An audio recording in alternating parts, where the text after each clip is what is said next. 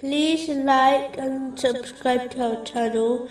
Leave your questions and feedback in the comments section. Enjoy the video. Another aspect of raising pious children is not to admonish them publicly. It is best to do this privately, as a child may feel embarrassed when this is done in front of others, including siblings.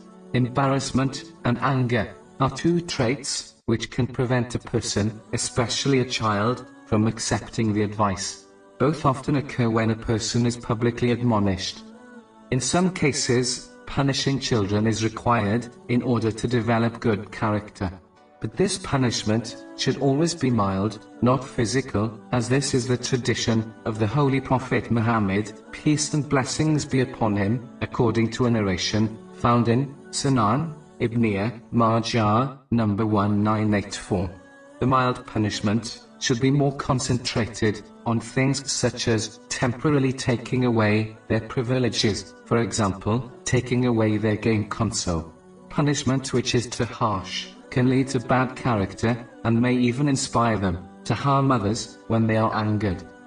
A child should not be pampered excessively, as this can lead them to adopt a superiority complex, whereby they expect others to always accept their opinion and way.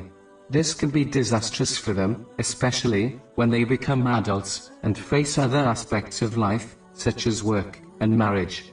A child should be provided with the essentials and given gifts on special occasions, especially to encourage them to work harder in school and Islamic studies.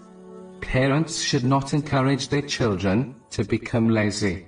This occurs, especially, amongst Asian households, where the parents, specifically the mother, will perform all the household chores for her children, even though they are physically able to do them themselves, such as fixing their bed in the morning.